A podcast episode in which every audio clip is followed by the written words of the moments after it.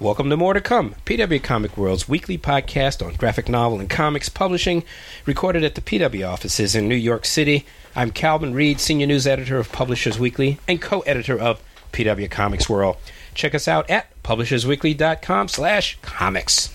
And I'm Heidi McDonald. I am also co-editor of PW Comics World, as well as the graphic novels review editor of Publishers Weekly and the editor-in-chief of The Beat at comicsbeat.com. And check us out on Twitter at PW Comics World.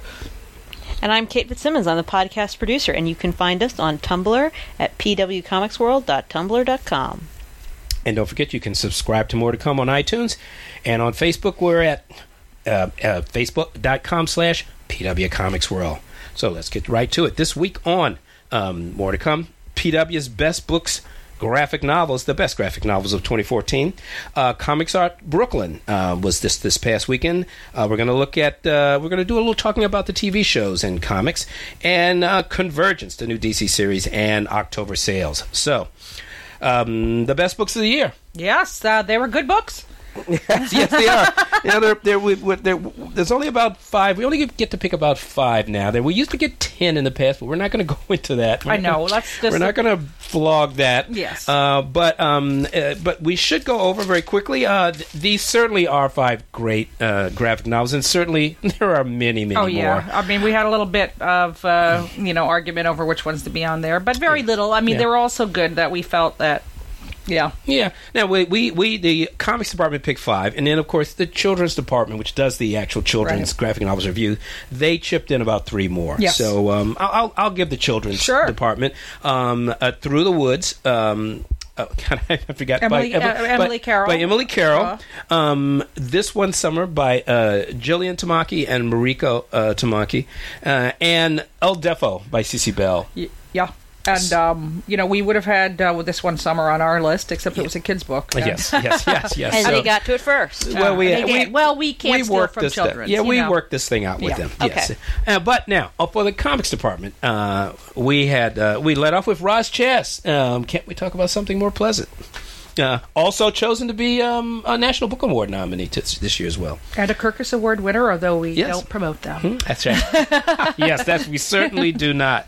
Uh, Farrell Dimples, uh, Daryl Rimples, The Wrenchies from First Second, uh, extraordinary book. Um, Eleanor Davis, How to Be Happy. A wonderful Uh, yes. collection of short stories, amazing debut. Yes. Uh, Jaime Hernandez's just wonderful. The Love Bunglers uh, from Fantagraphics. And um, Beautiful Darkness by. Vehlmann and Kerascoët uh, kicked off the year in February, and uh, people haven't stopped talking about it since. So that's a you know it's an impressive lineup. Uh, just very diverse. Um, you know, I mean, some French a French comic on there. Mm-hmm. uh, The Hernandez brothers, of course. You know, non Perel I, and women. You know, Mm-hmm. uh, most of them are by women. To be honest, you know, uh, Kerascoët, the artist of Beautiful Darkness, is actually a duo. Yeah. Uh, but the story was by uh, I forget her name. It's Marie Pom- Pompor- Pomperoy. But anyway, she is half of Kerascoët, and she was also the uh, co-plotter on the book. So I, I will admit that sometimes when I'm going through my list of favorite webcomics and just sort of comics in general, I have a moment where I go, "Oh wait, men write comics too." Um, no, really. I mean, it happens. Well, it has been the year of the woman in Well. so many ways, and you know, Roz Chast uh, absolutely has uh, killed it this year with Yes. with her book, and it's won so many awards, gotten so much attention, and um, I think it's probably on the verge of joining the select group of you know all time. Uh, you know, permanent shelf comics, and you know, there's a lot of writing in it. She's a very funny writer, and I Oh, mean, yeah. I mean, it's even- definitely kind yeah. of a hybrid. You know, it's kind of like a wimpy grandparent, but uh, Yeah, and I, and I'll tell you, as someone who actually relatively recently, you know, went through the the whole process of you know caring for your parents, really uh, at the ultimate time, um, she handles it with with with so much real. She delivers such real, actual information as well as uh, doing it so gracefully, and of course with wonderful humor. Yeah. You, uh, it, it's it deserves every accolade it gets. Um, Yeah. She really has managed to do something. She captures the simultaneous, simultaneously, the love and the unbelievable aggravation. There's there's really just a lot of humor to be uh, gathered in intergenerational sis- situations Yes, yes. involving old people.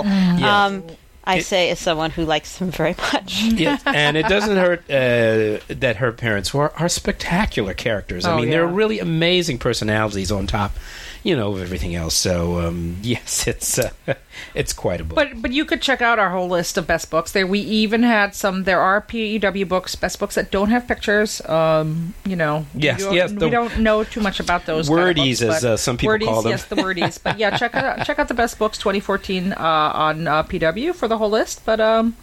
You know, and we kicked it off. Uh, we always lead the way. Uh, Amazon came out this week with their best books. Uh, all of our books were on their list. That's- so, that's um, right. you know, PW. Go us. Yes, go PW. and and then as we are want to do here, we will sub we will we'll supplement uh, our our you know our rather compact list later on in the year with uh, with a, a larger list of the, the best Yes, graphic yes. novels of the year. Uh, and some of these graphic novels uh, were on display at uh, Comic Arts Brooklyn last weekend. Yes, they were. Um, the wonderful Indie Comics uh, Festival in uh, that takes place in Williamsburg.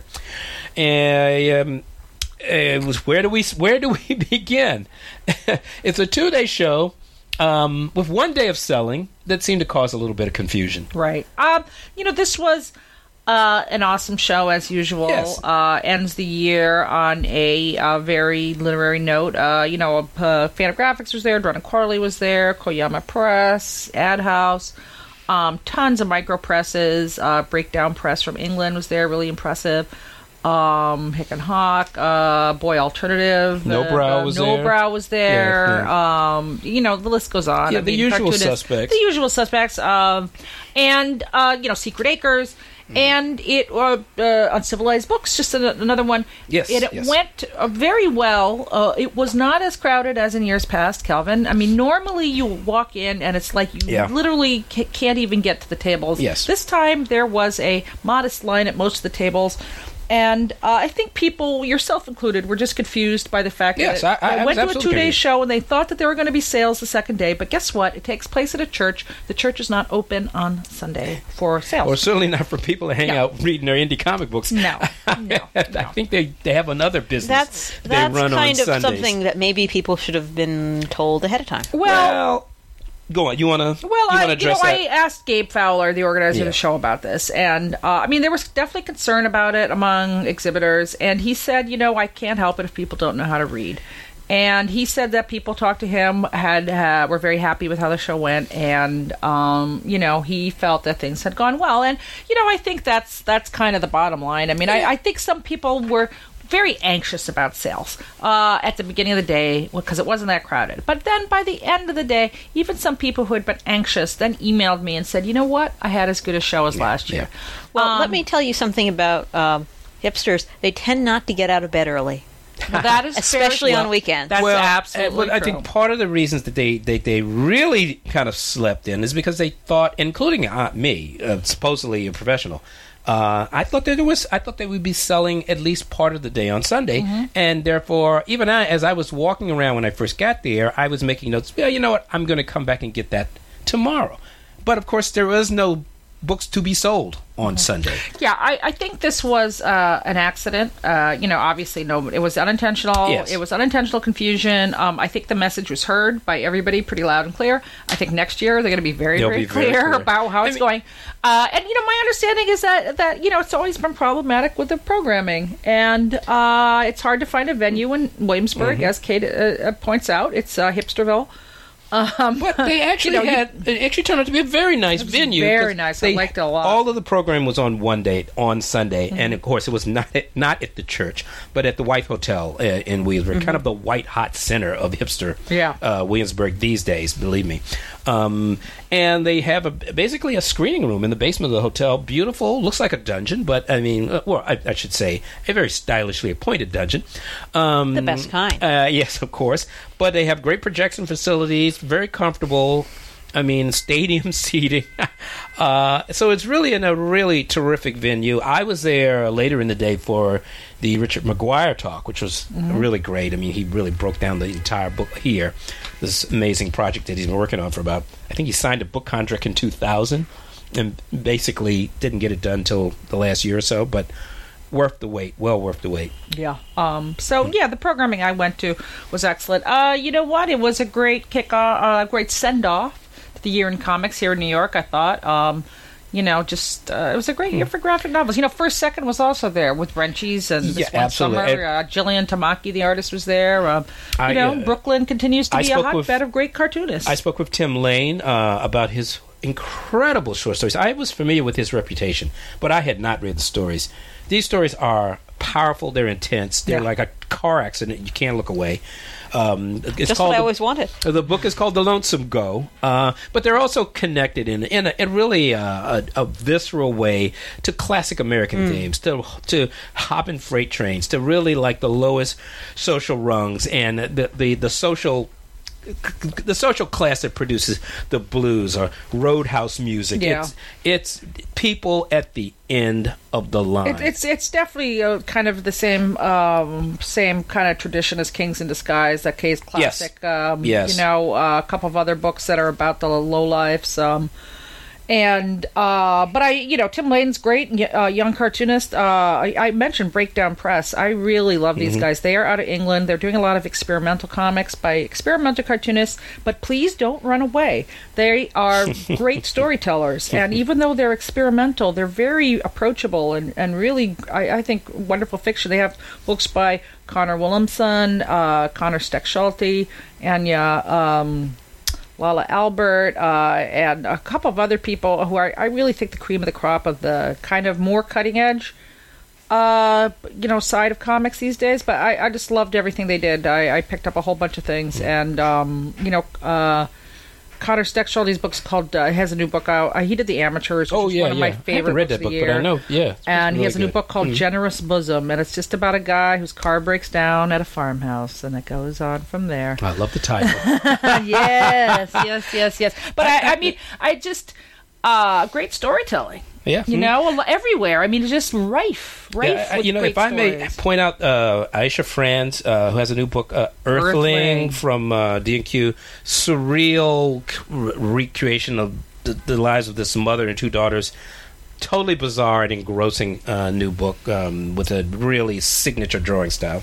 Yeah, and um, you know, we haven't even mentioned Fantagraphics. They had new books Oh. by James Romberger. Yes. Marguerite Oh, yes, Cook, yes. The Late Child. The Late Child. Um, story. a Oh. new book by Dylan Horrocks, his first new graphic Yes, novel yes. in like sixteen years. Yes, uh, yes. Wang, I think, did we mention Yeah. that already? Okay. We didn't mention In her, real but I- life, I- she was there. Yeah, I mean, it, it's just it's it's hard not to just be. uh it, it, it was exciting. I went Yeah. home. I got my pile of books, and of course, I'm on a very strict paper footprint uh, at my house. Um, you know, in new new uh, uh, paper emissions. Um, uh, but when I got home, I, I went straight to bed and I started reading comics, and it was great. There I you loved go. it. It don't get no better. Yeah, so All right. Weekend well, evening and a giant pile of comics. There you go. Yes. So, um, all right, we spent our welcomes. Uh, we spent our weekend in Williamsburg, Williamsburg, Brooklyn. Mm-hmm. Yeah. and uh, and a good time was had. but it was all. artisanal, Yes, very yeah, artisanal. actually, yeah, absolutely. A good artisanal time was had by all. yes. Anyway, uh, so Anyway, yes, we the have long been. promised TV show conversation. Yes, uh, going from the artisanal to the mass produced. Yes, but uh, Where do you we know, begin? As we mentioned before, there's so many TV shows on about that are based on comics, and so to give im- you a precise, we've got Flash, Constantine, Arrow, Shield, Walking Dead, and Gotham. that's right. Can you think of any others? Uh, that's I can't think, think of any that's more. enough. That's all I, That's I more than haven't even enough. I seen mean, all of those. I mean, I haven't even. I mean, the only one I watch every episode of is The Walking Dead, Hmm. just because if I don't, I know it'll be spoiled. You know, the others I'm not as as as well as, appointment viewing. Uh, but I mean, I had to binge watch just to watch one episode of all these shows. I, I- still haven't seen Arrow. I got to admit, I've never I, seen Arrow. I've never so- seen Arrow, and I was I was hooked on uh, The Walking Dead the first season, that, but I've kind of fallen for no particular reason. Uh, I've kind of lost track of this this stuff since then, but I, I certainly like the, the earliest versions of it. Kate, are you are you? Do you oh, watch, well, what do you yes. watch? Um, I watch Flash. I watch Arrow. I occasionally go back and binge watch Shield because I watch it in boluses. I find it's better in chunks. Yes. And I've watched a couple episodes of Gotham. Um, I I watched 15 minutes of the first episode of Constantine. Then I fell asleep. and then I watched the second episode, which was better, but I'm still kind of giving it a little time. I'm like, I love Hellblazer so so much, and I really I'm not. I mean, like I am being very generous with the show. I do not require it to be any better than first season early Agents of Shield for me to be happy, mm-hmm. and I'm still just not quite connecting yet. I mean. Shall we start with one of the shows and Y- yeah, go around? yeah, yeah. Let's start with Constantine. Yeah, shall? Okay. um, I've only seen the first two episodes. Uh, this is the one show that I probably will continue watching uh, every week until you know it repulses me so much or bores me or I fall asleep. Um, I agree with you. The first episode was uh, the pilot had a lot of problems. The second episode, you notice they jettisoned the entire supporting cast from the first episode. So Yeah. um, although they are coming back, they have uh, Constantine has a a, a buddy uh, who is is from the comics, uh, but he's American, and uh, then he has an angel also buddy, Yes. and then he has a companion who uh, they ch- switched between first and second episode. And uh, you know, it's set in America because it's too expensive to make the show in England. It's it's filmed in Atlanta, but where was very very cheap. And uh, you know, listen, uh, I like Matt Ryan.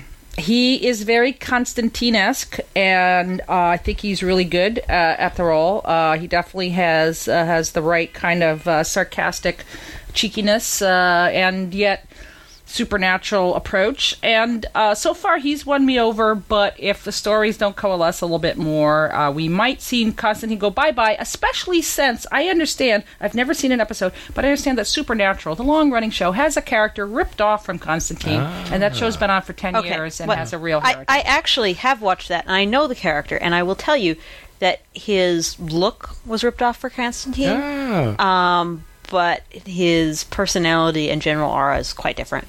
Um, so that's a plus. I will. Oh, go on. Um, I mean, that's a plus for Constantine. But I will say that um, one thing that kind of got me is that while Matt Ryan has an authentic British accent, he is not using it in the show. He made up an accent for John, and there's just something about it that hits my ear a little odd. It's kind of like the class isn't quite right, and it doesn't sound like a real accent, which I guess is what happens when actors get creative. But you know, I can get past this. I can get past this. Give me a good plot, and I can get past this. I've, uh, I'm saying I've only seen the first Yeah. the first episode. Um, I actually kind of got into it. I mean, I I, I, I think I like I personally like the first half of it, the the show a little better than the second half. But I I I'm I'm on board. I I, I would actually and, and I will confess I'm really not very good at paranormal. It isn't my thing, and I never really. I mean, I dipped into the comic here and there, but I was never really a big fan of it. But uh, and I think I even didn't Keanu Reeves do a version of this. Don't talk thing? to me Oh. about the Keanu Reeves Yes, I- version. yes, I did see I mean, that. okay, okay. years ago or It's- something.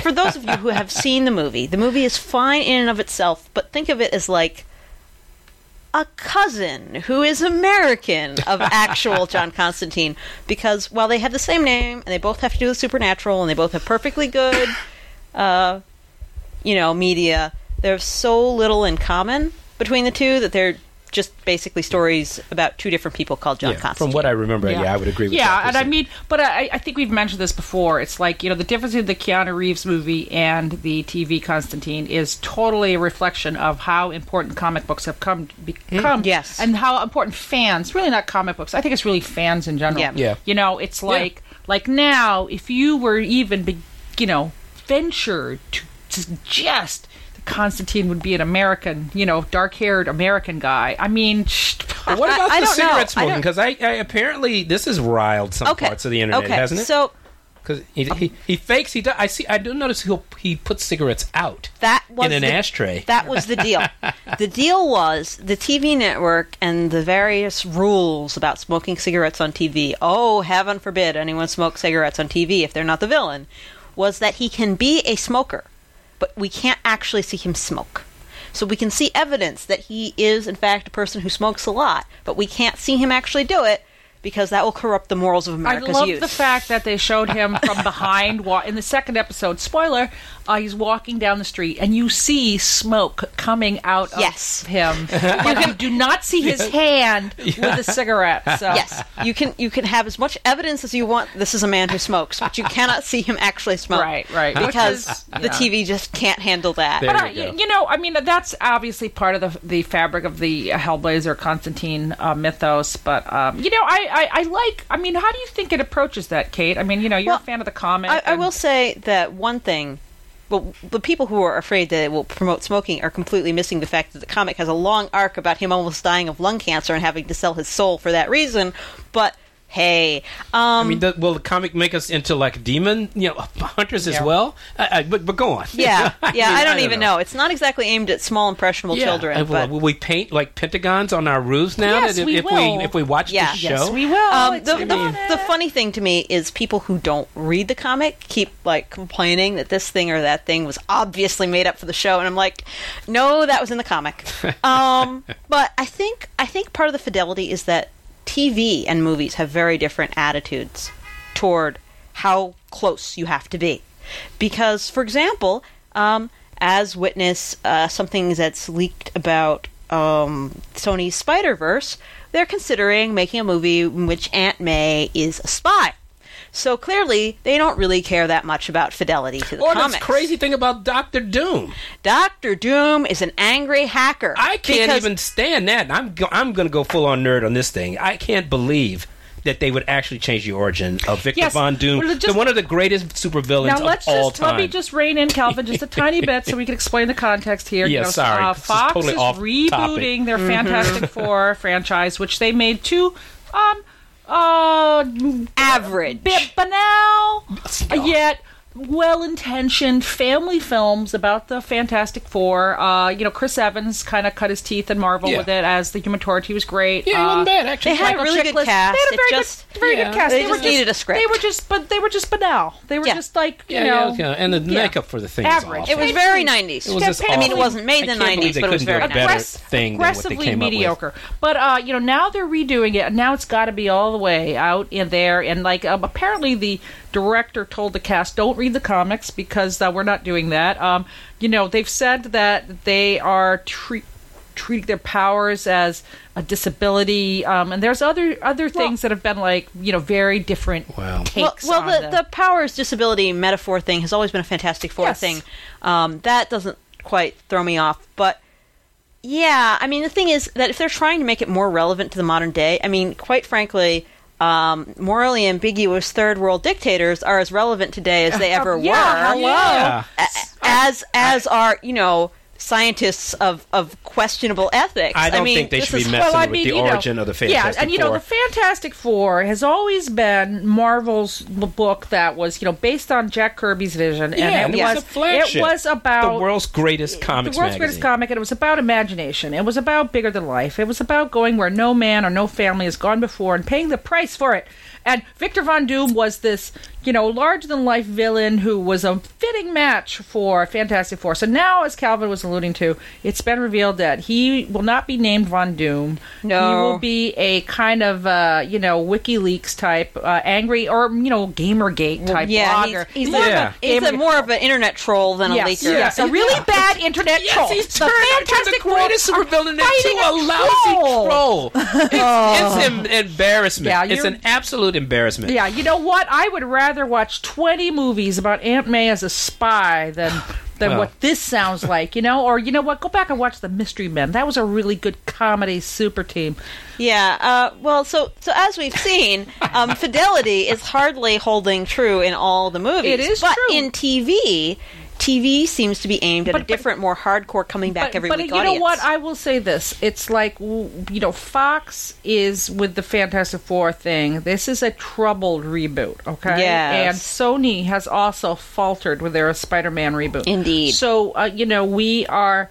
Uh, we mentioned, I think, last time there's 40 movies planned between Marvel and Oh, DC yes, over the it's next six insane. years. I mean, this we're not going to see 40 movies. You know, maybe They're not all gonna happen. They're not all going to happen. yeah. But you know, there's a lot coming, and uh, I, you know, all right. hey Fox, that's brave. You know, try this alternate take and uh, you know see where it leads. Just see where it leads. All right. You know, you tried that with Ang Lee making the Hulk, and he reinvented it. We all made fun of it at the time. Turned out it actually was a pretty good movie. It just wasn't the Hulk. So you well, know, I don't know about that. Well, let's put it this way. But- this sounds less like Fantastic Four than Ang Lee's vision was like the Hulk. Yes. Make of that what you will. uh, that's Oh. a sad story.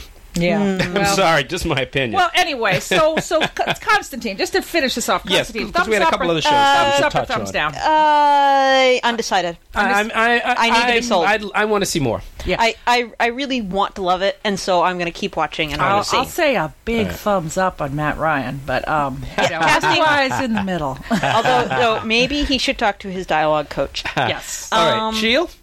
Shield. Shield has improved. I've only Uh, seen the Shield, the recent sort of Iceman cometh uh, episode because what? I missed some Eugene. O'Neill? yeah, well, not not exactly.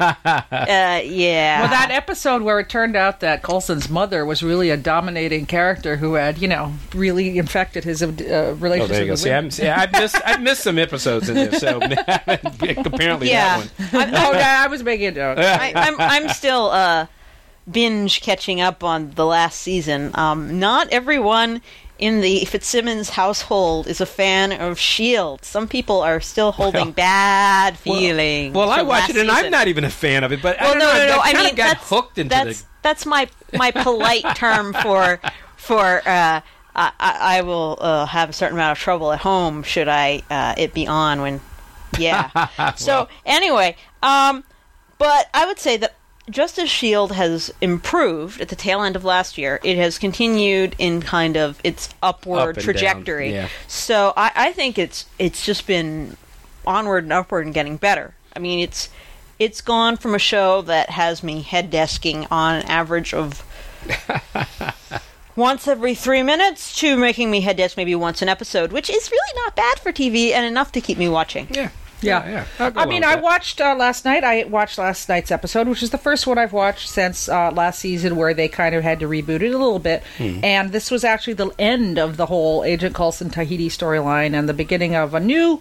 A new storyline, I guess you could say, and uh, I would say this show had improved about two hundred percent from the last Yeah. time I watched it. It had uh, way more interesting characters. It was just better dialogue. It had it was interesting. Um, Yeah. Some of the characters who annoyed me the most are more interesting, and they And some of them are gone most Yes, of the time. My God, most of the and yep, that's Yes. true. And they have also uh, brought on new characters. And you know, we said we said we've said this many times. It's like you know, this is a no-brainer. This is a hanging curveball that anyone could hit out of the park. A Marvel TV show that ties into the extraordinarily diverse Marvel Cinematic Universe, Yes. which they didn't do for about 13 episodes. But they said, we have a plan. Our plan is to have a very dull, com- uh, very dull TV show that doesn't, has disappointing ratings, and then suddenly we're going to have to change it so it becomes exciting. uh, but the ratings remain a little bit mediocre on Well, this. I, I think they really they were hamstrung by the big revelation in Captain America: Winter Soldier, but they just shouldn't have started until the That- se- you know what?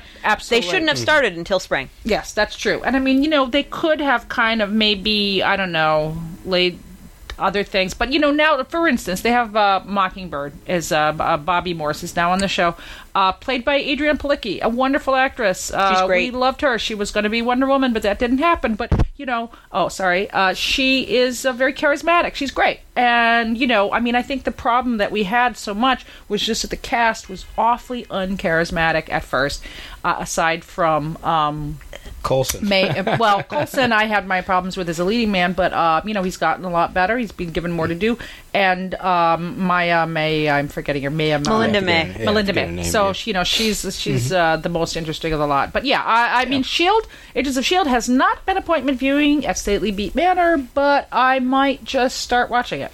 You know what was I was not expecting to be appointment viewing, but now it is Flash, because I'm going to admit that I have sort of okay attitudes toward Flash as a comic, um, especially because the whole Barry Allen part of the Flash. Uh, Barry Allen died when I was. Uh, before I could read. So I had no emotional connection to Barry Allen whatsoever, nor does anyone else my age unless Right. they're super into Uh, hello, uh, alert, alert. DC alert. But I will say, But- if I may just tag onto that, being you know infinitely older Yeah. and old fogyish, uh, I've been completely lost in the new world of Flash and who the new Flash is.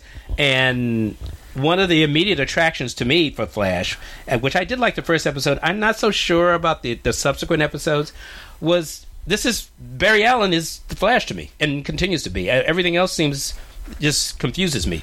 But I grew up as with Barry Allen being the Flash, so that seems right to me. Now there are other things about Flash that don't seem so right to me, particularly uh, after the first episode. Right. No, I have no problem with Barry Yeah, yeah, yeah. Allen being the Flash. It's just that I came into this Yeah, with uh, no Barry Allen feelings. Sure. Um, I was moderately attached to Wally from the Justice League cartoon, although that was the extent of my Wally fanishness because I just could not be bothered to read the comic. Um, but you know, well, Linda Park shows up on the show, so that hints that Wally is not, in fact, an embryo at the moment. Um, so we may see him in subsequent seasons. Who knows? I uh, do not know anything that you're talking about. I have never been a Flash fan. I never watched the original TV show. Um, I know who Barry Allen is. I've heard of Wally West. Uh, I saw the pilot. I thought it was amazing. I thought it was so well written, well directed. Uh, maybe the characters were, you know, a little bit cliched, kind of fit into the peg. But I mean, the writing was so sharp and so. Uh, it was a great pilot, absolutely great pilot, and But uh, I- I, haven't seen any episodes since then. But so, but I, I've been watching it all along. Yeah, what do you think about the I, I think it's good. Yeah. I think that the something. subsequent episodes oh, all as of it, all of it. Yeah. Uh, so what? I, okay, but it depends on what you're going to Flash for. I think Flash, especially in contrast with Arrow, which I like, but what Barry Allen and the way they're presenting him in the Flash, and it's a good fit with the Flash as a concept, is a superhero who genuinely is doing it entirely out of the goodness of his own heart and who genuinely enjoys it, who likes his powers, who has a scientific curiosity about his powers, who thinks about how he's going to use them and does not just run around and hit people.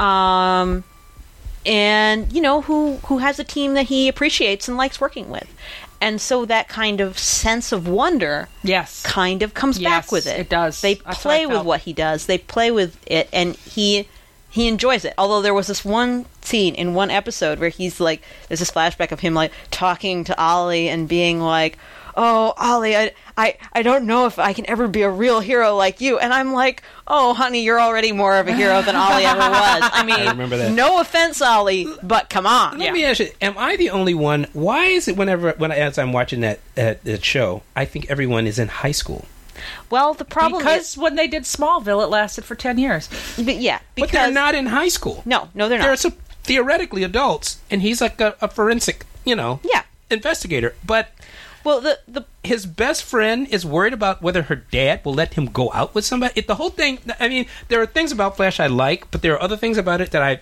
I'm increasingly finding annoying and. Well, I, th- I think there are some hangovers from an earlier era when perhaps fathers were expected to be more protective than they are in Hey, you know reality. But I mean, I- but I think it's I, mostly- I keep waiting for the ass to take her to the prom or something. Yeah, but, but they're, you know, they're supposed to be adults. I think th- I think the appeal of the show is very much aimed at Central City 90210. I mean, I Yeah, think it is I- oh, supposed. oh, it's definitely sure. supposed to be a. Isn't it on the CW? I mean, it's supposed Yeah. to It be is on aimed- CW. Yeah, it's Yeah. supposed to be aimed at at younger viewers and supposed to have that teenage appeal. well, I mean, I, think I that's think, why they did it. I so. think Ollie works because it's very specifically stated in his origin story and in his personality that while you know he's personable and likable, that emotionally he's not the most mature person on earth. Hmm. I mean, not in a bad way, but that you know he he's not very romantically experienced. He's not. He is a little socially awkward in a friendly, likable way, and so that part doesn't bother me. Although, yes, I did zero in on the fact that like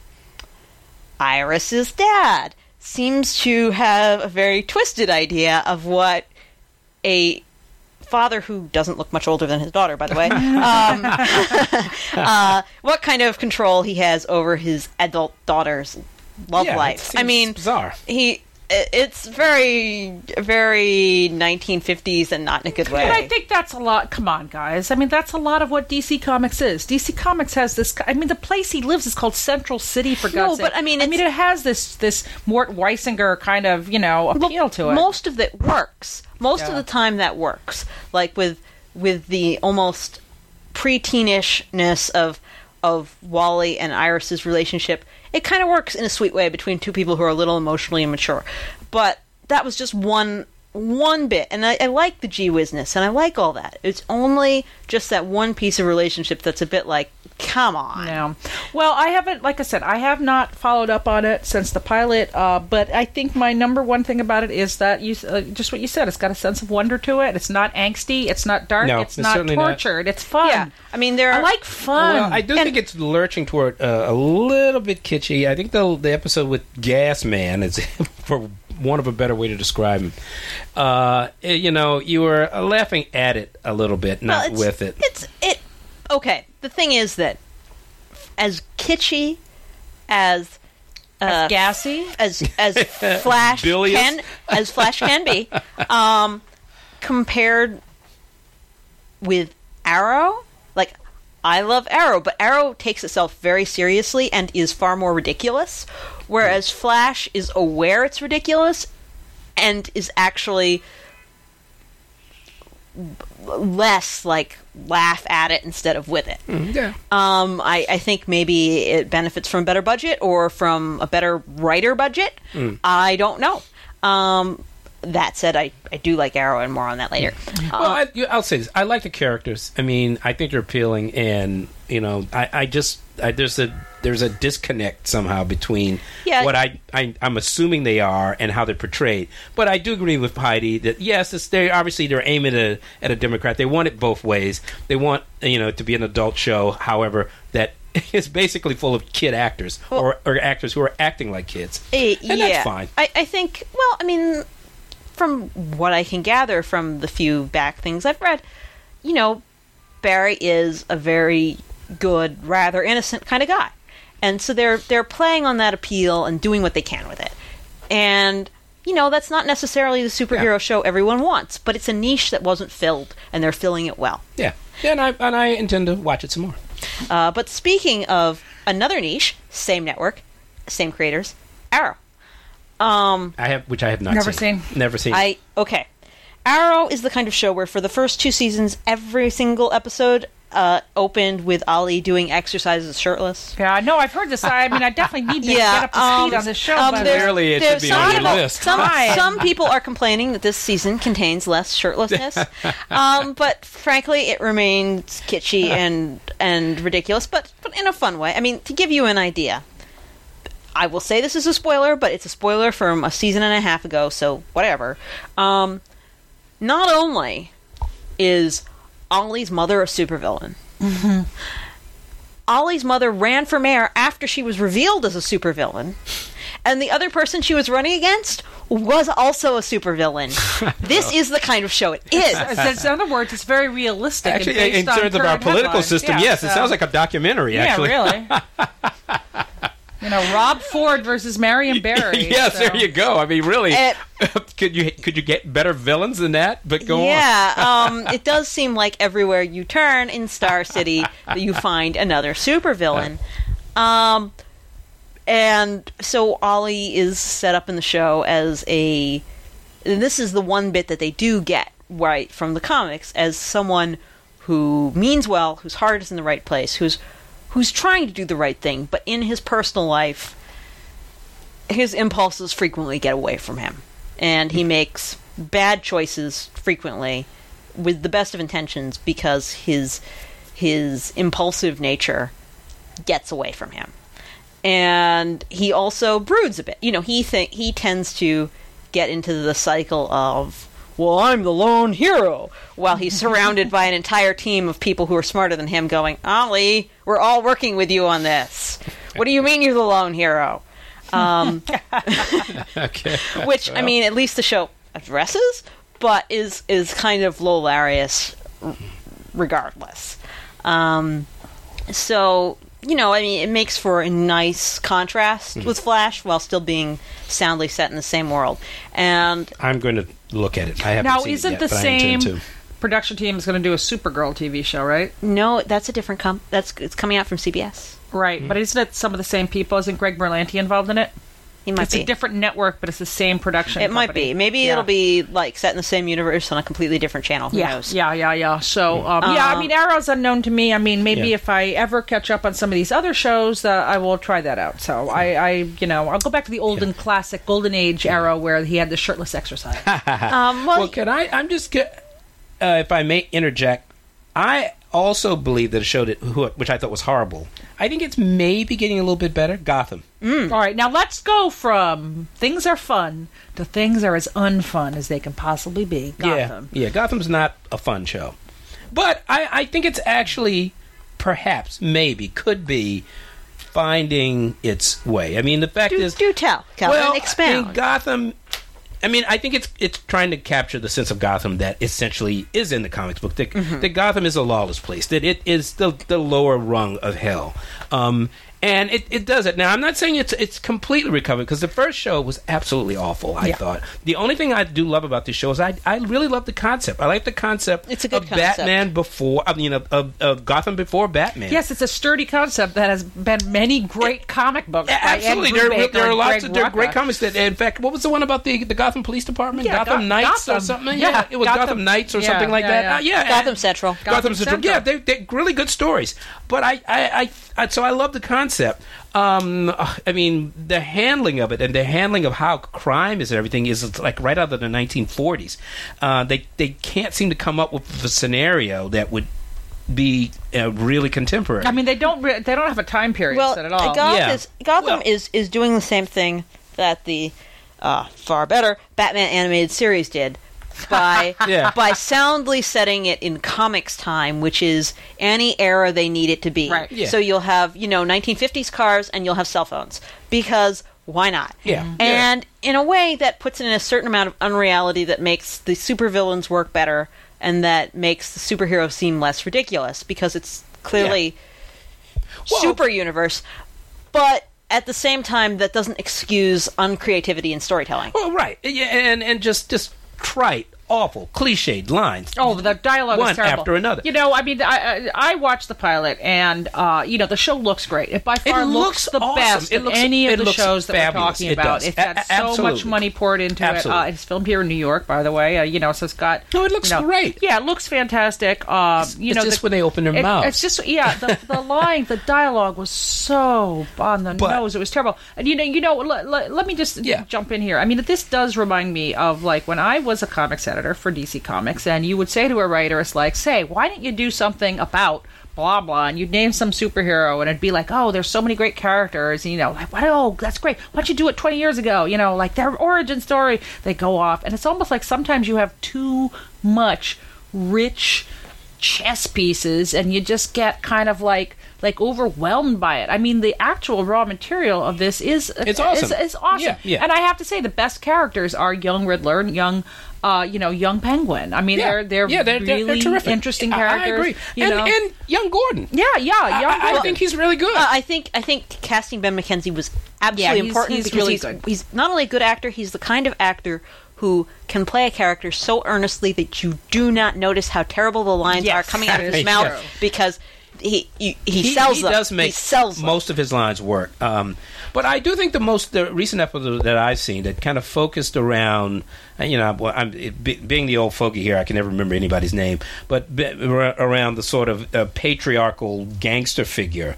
uh, and, his sort of zen-like like approach to crime. And he i mean he seems very interesting. I think they've created a central character that they can build around as everyone no one quite understands him, and I actually kind of like that. He seems to be this character who doesn't do what you expect him to do. Yeah, I mean, I, uh, you know, coming in on uh, Agents of Shield with a end of a long storyline. I mean, I was sort of able to follow along. They did a good job of doing that, and you know, I know my Marvel uh, pretty well. I mean, DC, I'm just, I've never been a DC person, and you know, I watched, uh, I watched. It wasn't the this week's episode. It was the the most recent one that was on on demand.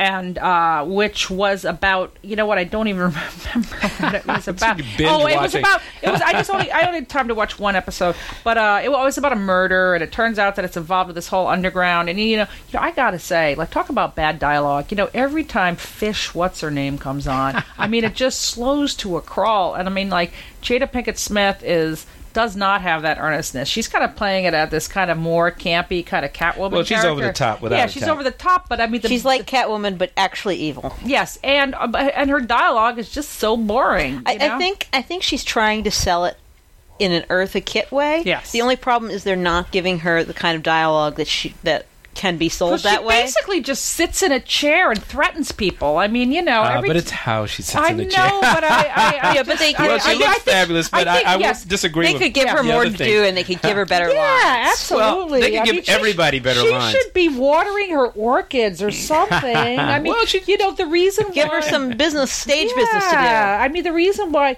we enjoy watching the Riddler and the Penguin so much is because we know what you know. They have such quirks. They're such quirky characters. Whereas Fish is just this kind of you know very cookie cutter uh, femme fatale villain, and and uh, Although you know, she, I mean, the the scene where she's like, where uh, um, the penguin shows up again after she, you know, he was supposed to have been killed by Gordon. I thought she, I actually thought that was pretty good, and, and particularly when she like grabs him up on, I mean, she kind of Yeah. confronts him, and, Yeah. and, and that, but that's my only point. I I think that they're of that. starting to get Yes. some. I mean, that's not the most original thing in the world, but. Uh, she was more dynamic, and I, and then she's kind of there's a another backstabbing type relationship developing between Mm. between another of her capos. In any event, um, I that's why I'm I'm just hoping that some indication that they're getting the, the writers are getting their footing and perhaps coming up with some plot Yeah. lines and hopefully some dialogue. I mean, I think that they that'll were. get yeah, better. I mean, it has improved definitely since the pilot, and you know, the writing was a little bit sharper in that that episode that you were just talking about, which is the one I watched, Calvin, and um. You know, I like I said, they have been given such rich material, It really and is. then they've, you know, it's like they were given this bolt of fabric, and they've made a kind of a gunny sack dress out yeah, of and they it. don't. you know, yeah, it's it's like, like some. all they need is a better tailor. tailor. What- just what- need a yeah, better right. tailor. That's No, all they you- need. uh, yeah, because Kate, what- everything is there that they Yeah. need to make this into you- a good show. Are you thumbs up or thumbs down in Gotham? Okay. Uh, again, I'm undecided. This is one of those ones where I'm going to need to come back after a few episodes and see if they've managed to work the kinks out. Well, trust me, Um, I'm just, I'm just, I'm just hoping. I'm just rooting. I, I, I- mean, I- I'm not No, I get it. No, but I I'm get rooting it. for I them mean, to it's, get it it's better. there's- they can. I mean, it's there's nothing stopping them. And I mean, they put so much effort into this show. Yeah. I mean, with the settings and the stages Yeah. and everything, they've really put. You know, they want this to be a real tentpole. And it's and, you know- there. They just got to bring it together. And maybe it's one of those things where now that it's aired, and now they've had, maybe it'll have been enough time for the feedback to trickle down, for them to start listening to things that have that are coming out in the press from people who've actually you know seen it, and maybe they'll make changes and advancements uh, based on Hope and Yeah. pray. on uh, Because it would be a shame if the, The show doesn't survive Yeah. a couple of seasons. Because It- it, it's, it's got good parts. yes, it's got good bones. Uh, Wasting it would although be a- doesn't Yeah. doesn't it have two characters named Harvey? Harvey Bullock, the corrupt partner, and now Harvey Dent. Well, but there was always hard. Those were two very important characters know, in this but, uh, scaffolding. It can't be avoided. Now, the way to avoid the best way to avoid it is to refer to one of them by last name and one of them by first name, or both of them by last name, and not use the first names very often in order to keep it clear. But it helps that they're very different personalities and they look a lot different. Yeah, so you're not as long as you uh, are not visually challenged, you don't get confused about who's who. I forget who created the character of Harvey Bullock, but you know, what were you thinking? What were Well, you because there are a million DC characters, so yeah. you know what are you gonna do? Yeah, yeah, true enough, true enough. Uh so yeah, I'm also undecided. I'm undecided on that. So uh not not convinced, not Yeah. appointment viewing yet, not not in the not in the stately beat manor no. Um, you know, and just to, to wrap this up, as uh, seems like I'm the only one who watches The Walking Dead, and uh, yeah, that's the one that well, I cannot watch. Yeah, it is. I, I could see why. Uh, this is the fifth season. Uh, ratings continue to be amazing. It beats football. I mean, it is an absolute f- cultural phenomenon uh, beyond belief how popular this show is. Um, you know, sometimes it's very brutal. This season is absolutely taken a turn for the gruesome with some really a turn. Yes. Oh, yes. Even more gruesome. Yes, Yes. it has become more gruesome, more disturbing, more violent, and Doubling down on what they're good yes, at. doubling Yeah, down. But you I, you know, give the people what they. Want. I want. I guess I mean why do people love this show so much? I, I was actually out the other night I, after cab. I was talking to someone and she says it is her favorite thing on TV and it's the her you know she just one of her favorite TV shows of all time. I was like why? She says because it makes everything in my life look amazing.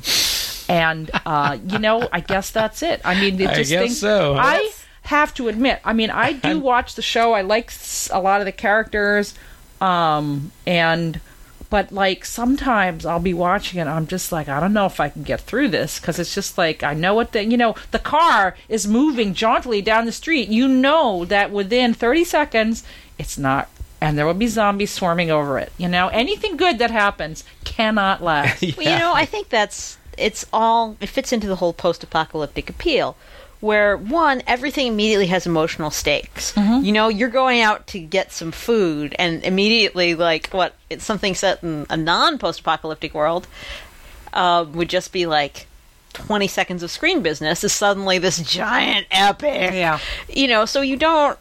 All you need to do is take anything and add zombies, and suddenly it's dramatic. yeah, no, they. You know, do. It's true. It's true. And you know they've done a lot with the characters this season. Um, I do think the current showrunner Scott Gimple, who, um, well, you know, I mentioned this before. You know, he used to work for me. He's really Yeah. awesome. I love him. Oh, cool. uh, he, um, I think he's doing a good job. They're creating Cool. some new situations that are based on the comic, giving them some new Hmm. spins. Uh, and you know, I, I think uh, one thing I will commend the production team for one thing. I mean, it is a soap opera, as I said, soap opera with a threat of imminent death. But you know, they haven't gone too gonzo with the soap opera aspect of it. I mean, they have kept the emotions kind of realistic because I think the setting is so unrealistic. So they haven't done any real like. Yeah, you don't need to, to go overboard in order to have drama if you've got zombies. No, Yes. well said, There's, Kate. zo- well there's drama said. lurking around every corner. So, Yeah, no need to gild the lilies. Yes. When in doubt, add zombies. Yeah. so All right. Well, you know what? I see we're uh, running. Uh, think we should, low, uh, slow on time, but probably wrap this we'll, up. We'll wrap this up. But you know, just to, to follow up, why are uh, comics uh, TV shows doing so well? Uh, just really quickly. Um, the, uh, the the statistics for October sales stats came out and it was the biggest month in like forever. I mean, Yeah. it was like a huge month. It was up. The year is up in graphic novels. It's uh, up in up in sales. It's up in in dollars. It's up in units. Uh, you know, Image has like forged ahead. It's like they're twelve percent of the market now. Uh, it was five percent or four percent five years ago. I mean, just everything is doing really well, except event comics, which are very flat for Marvel and Well, DC. I, I mean, my personal opinion is it's because the events have gotten less good. Um, you know, they they've gotten onto the treadwheel of of like something bad happens to the universe and or the characters yell at each other. And, you know, once you've seen that enough times, it stops being exciting. But the new event, DC Convergence, may possibly be different than that. Possibly, at least in in style, because uh, the first ten mini series of it, well, they're just two parters, so I don't know they really count as mini series, have been announced, and they all seem to be bringing back characters, versions of characters, and relationships that got wiped out by the new 52's idea that everyone in the world is single and full of pain, um, but able bodied and hot. so Sounds like the CW to me. yeah, only somehow worse. Um, I mean, I, I love a lot of the new comics, but it's not a direction I I applaud. The fact that everyone must be single and full of pain. Um, so you know, there there's a Superman comic in which Superman and Lois are still married and are dealing with the impending birth of their child. Um, there is a Batgirl comic where Batgirl is Stephanie Brown. Um, there is a Nightwing and Oracle comic where Oracle is still Oracle and Nightwing is not a spy. Um, you know the question is okay. Renee Montoya. I mean, it's all these things that that were like you know fan favorites beforehand. well, that's the one of the nice things about our world is that nothing ever really goes away. Yeah, but you know what? Let me point something out. Like you know, Kate, you said something so telling earlier here. It's like for people your age, you don't really care about Barry Allen. You know, Right. for people who are younger than you, which is you know uh, hard to believe, but our youthful producer here. But for people younger than you, they might not care about some of this well, stuff. but the thing is that New 52 was not that long ago. So only people who have come in in the last two years, two and a half years, will not know this stuff. And the thing is, a lot of the characters that got wiped and a lot of the relationships that got wiped were in the cartoons that kids grew up on. Yes, that's a great and point. so that's a great point. Hmm. the people who are coming into comics now already know about these characters and relationships. Interesting. So the thing is that they're not. I think. I mean, it could be one of two things. It's hard to tell.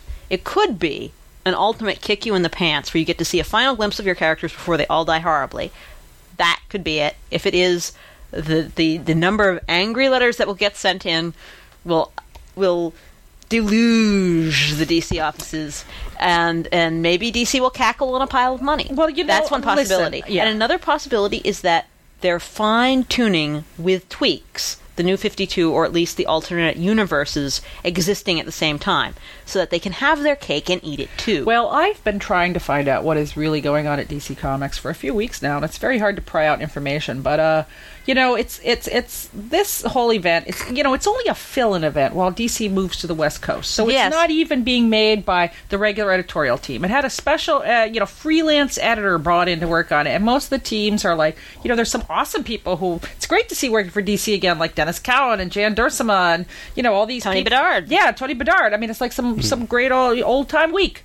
And uh, you know, there was a comment made by Dan DiDio that you know they're working to make it as new reader friendly as possible, and I, I think that's the biggest crock I ever heard. I mean, this is so not for new readers. This is so for old fans who are like, I just want to, I just want to see Iris one more time. Uh, yeah, well, but you know, the thing is that we don't know what's going to happen after. It No, we could don't. be it could be that they'll do they'll this will it'll end with a and they're all safely in an alternate universe where we can take them out to play with them anytime we want. Or it could end in a haha fire and blood we're very edgy. Well, or how about this? I have a really crazy idea. What? Maybe it could end in new books that are really well done by talented creators. That could be another possibility, here's and that might be here's nice. The bizarro thing that's happening with DC right now. It's like Batman is their number one book. Uh, I think Harley Quinn is like their number two book. I mean, Justice League is their number. the Harley Quinn and Justice Harley League. Quinn is above Justice League. Uh, well, sometimes, you know, yeah. and uh, also uh, the new Batgirl book, which is a completely different, uh, you know, take. It's not really. T- it's a it's a reboot without being a reboot of the new Fifty Two. It's been selling very well. The new Gotham actually- Academy. I kinda like it. Gotham Academy's good. Right, and now these books are breaking the mold of the new 52. And, you know, will we see a DC Comics that isn't lo- driven as one line after this event and when the dust settles on the West Coast with the new editorial staff? Or will this be, uh, you know, I mean, I think your apocalyptic scenarios, Kate, are, uh, you know, everything is going to change uh, for one way or the other. And for the love of God, please, DC, concentrate on making good books. Good Well, yeah, creators, it- but it- and it- characters that people are interested in reading about every month, and forget about this line-wide bullcrap because Well- that is not going to fly in 2015. Well, yeah. I mean, actually, I I suspect you heard it, that- folks. I suspect that it's not going to be line wide. Yeah. I think it's going to. If it has lasting effects, it's going to be a matter of fine tuning New 52 they already have. Right. Because they know that if they do a full reboot now, so soon after New 52, people won't like it. Yes, and also just to, to follow up on what you said before, which is very accurate. You know, like uh, these books will appeal to. It was only two and a half years ago, but guess what? New Fifty Two is supposed to have bought in a ton of new readers. So Yes, Well, yeah, yes. but I mean, and, but the- and and ushered in the digital era Yeah. now that's, Right, that's but- changing but everything. Like as I well. said, cake and eat it too. Right. What they're trying Right. to do is maybe what they might be trying to do is make all their readers happy, which you could do. I mean, you could you could theoretically make comics, publishing Nirvana. or you could at least try Yeah. to make comics that do not alienate your previous readers and also make sense to your well, new readers. you know what that's called? That's called ultimization, and Yeah. DC has been resisting that for a long time. But maybe that's what Maybe we're going to see. So you know what? Uh, we're actually running out of time. This is a topic that we can talk about Yeah. over and over. You know what, guys? Next time. We should read some comic book events and see what we think of those. Yeah, yeah. If, Yeah, yeah, we need know to- what, we Let's, need let's to- revisit this next Yeah. time when we're All right. when we're not out of time. Yes. So anyway, So until next time, there will be More. two. come.